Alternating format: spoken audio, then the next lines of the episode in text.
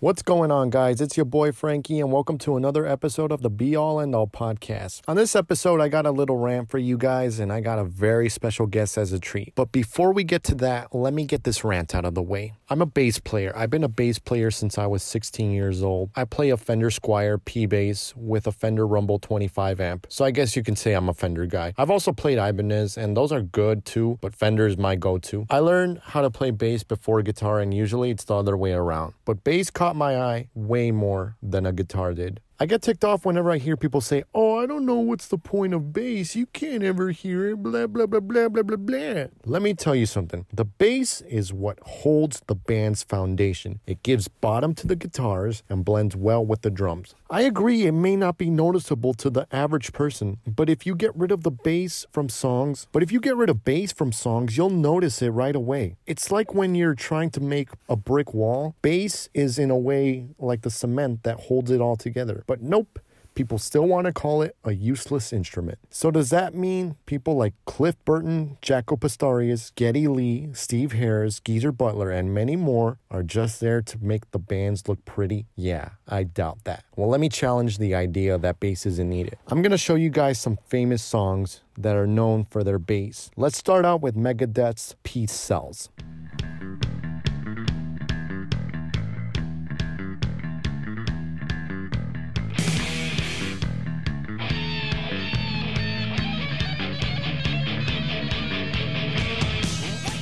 Now listen to that bass line. Can you just imagine how awkward it would be just to listen to the bass drum at the beginning? Now let me show you what a song sounds like without bass. This is Feel Good Inc. by Gorillaz.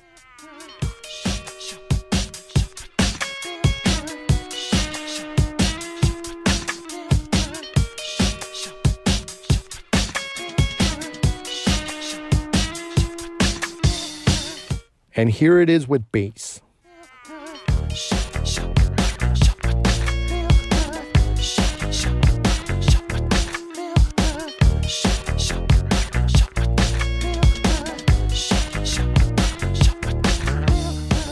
One more song for the sake of proving my point. Let's listen to Michael Jackson's Billie Jean without bass. She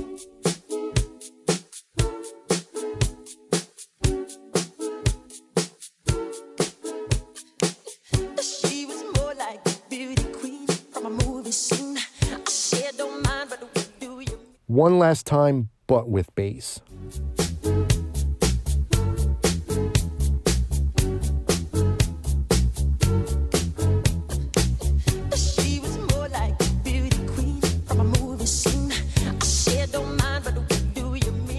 Okay, okay, I think you get the picture. I hope this all changed your perspective on bass as a whole and made you think, hmm, you know what? Maybe I was wrong. This bass guitar isn't so bad after all. So before you go out of your way to insult bass, think about the fact that I'm probably giving you the stink face when you insult this beautiful instrument known as the bass guitar. As you can tell, it's my Achilles heel when somebody insults the bass, so tread lightly. Coming up next, we got that interview with my friend Ariana Abonce I was telling you guys earlier about we will be talking about bass since we're both bass players. But first, here's a little ad from our sponsors, Anchor.fm. You've seen people make podcasts. Why not be one of those people? Stop thinking and start doing.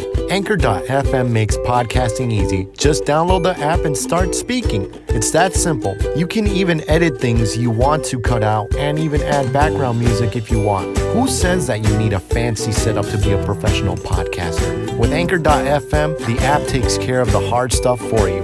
Let the app do all the work. Seriously, just hit record and go. So what are you waiting for? Get podcasting with Anchor.fm. Welcome back to the podcast, guys. Like I said before the ad, we have an interview. We have a very special guest. She's one of my greatest friends of all time. I've known her since I was 16. So we have like about seven, eight years knowing each other.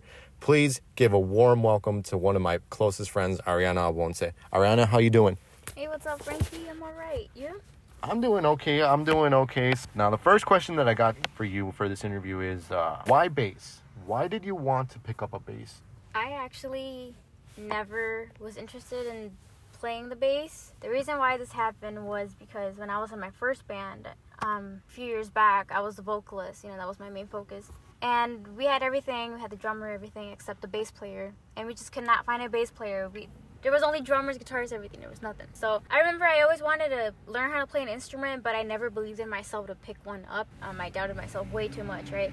And so I remember I jokingly said to my band members, I should be a bass player, I should learn, ha ha ha. But secretly inside, I was hoping one of them would be like, Yeah, I believe in you, dude, go for it. And then instead, my guitarist kind of laughed and said that I would never be able to play bass, that my hands are too small, my fingers are too thin, that it's hard for him to play bass, therefore I can't play bass. And that's when I got really mad because I'm allowed to be mean and bully myself and not believe in myself, but for for somebody else It's going to too talk far. to me like that, it's like no, only Right. I can do that to myself. So that's actually quite interesting because, well, you you get a lot of doubt from people, but it's just funny how that was the thing that sparked the the light in you to play bass. You know, right. in your own words, what's the importance of bass? Why is bass important in music? I think bass is really important to keep the whole band together. You know, if you don't have the groove, you don't have that that rhythm, you don't know what you're playing. You don't know what to play next. You know, I really do feel like it's the web. You know, it keeps everything, holds everything together. You know, Right. and I really do feel like for someone that's an introvert like me, I think a bass is like their best friend. I think that's an introvert's um, instrument right there Right. because they're yeah like when you think about it when you think about a guitar it's all about being flashy you know you're you're on the front of the stage all that you know all that jam you know Mhm. Eh, you know that's that's what extroverted people do introverted people they're more laid back they're more behind but they have so much going on in their heads all this amazing cre- creative stuff going on and i feel like that's what that's the power of the bass you don't have to be in the front but you can come up with some really creative awesome groovy bass lines in the back and make just everything you know turn into fire on stage Right. Huh. An introvert's best friend. I really I really like that analogy that you that you did right there. Yeah, because you can be all groovy all you want, but you don't gotta be all in the center of attention because the guitarist is kind of doing that for you. The vocalist is doing that for you, you know? Which You're able to shine, but in the background. which actually transitions to my next question. Do you think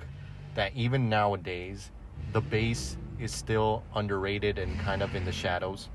Oh, yeah, definitely. Um, reason being is uh, most people want to learn how to play guitar for the first time. I rarely, in fact, I don't know anyone who ever said, you know what, I want to learn bass as my first instrument. That's just, that doesn't happen. And if people do pick up the bass, it's because they're afraid and they're intimidated by the guitar and underestimate the bass and think, oh, it's easier. It has four strings. Let me play this first. And they, they don't appreciate the magic in it. Yes. I myself didn't even appreciate it when I first started, you know? Like, even the best metal songs, I think they really shine more because of that bass. You know, you look at Peace Sells by Megadeth, yes. that song wouldn't be without the bass. right. You know, you could have Dave Mustaine doing some crazy solos, but without the bass, non existent. Was there a specific person that made you want to pick up a bass? No, like I said, what I didn't even know what a bass really was. I don't know anything about bass. The only reason I did it was because some didn't believe in me, and I was really mad about it. Right. So it was just see that's fascinating to me because usually when you see famous bass players or even guitar players, they name their heroes. They name, you know, the the people that they listen to in their generation that made them want to play the instrument that they they're playing, right? And I just think it's fascinating that you don't have anybody that actually said, "Oh, I want to pick up a bass because of that person." Well, techni- in a technical standpoint, it's it's actually true that that somebody did want to make you pick up a bass, but not for the same reasons of like, oh, I want to play because I want to get good. No, you picked it up because this person angered you. You know, you you Yeah. wanted it to you wanted to do it because you you said, oh, screw this guy. I I think I can do it. You know, so it's that little spark of anger that Oh, said, yeah. you know, I I want to do this because this person said I can't. Exactly. That's exactly what happened, dude. I was really mad. It's kind of like when parents say you can't do something, but you And you then do you want to do it even more. Right. Yeah, that's exactly. that's exactly what happened. Now, if you could play bass for any band, famous or local, active, not active, who would it be and why? Okay, so I have two bands for this one. Okay. Um, the first one would be Alice in Chains with Lane Staley alive. Mm-hmm. Um, and the second would be Dire Straits. I would love to have played with Lane Staley and, that powerful voice of his. I would have loved, loved, loved, loved Right. to do something to work with that voice. And Mark Knopfler, his guitar style is so underrated. so technical, so man, so magical. I love it. I don't know if you listen to his stuff. Do it. Well, I really appreciate you for taking the time to being interviewed. Yeah, thanks for having me, dude. Yeah, absolutely, absolutely. Okay, guys, well, that concludes this interview and this episode of the Be All End All podcast. I'm Frankie Torres, and I'm signing out.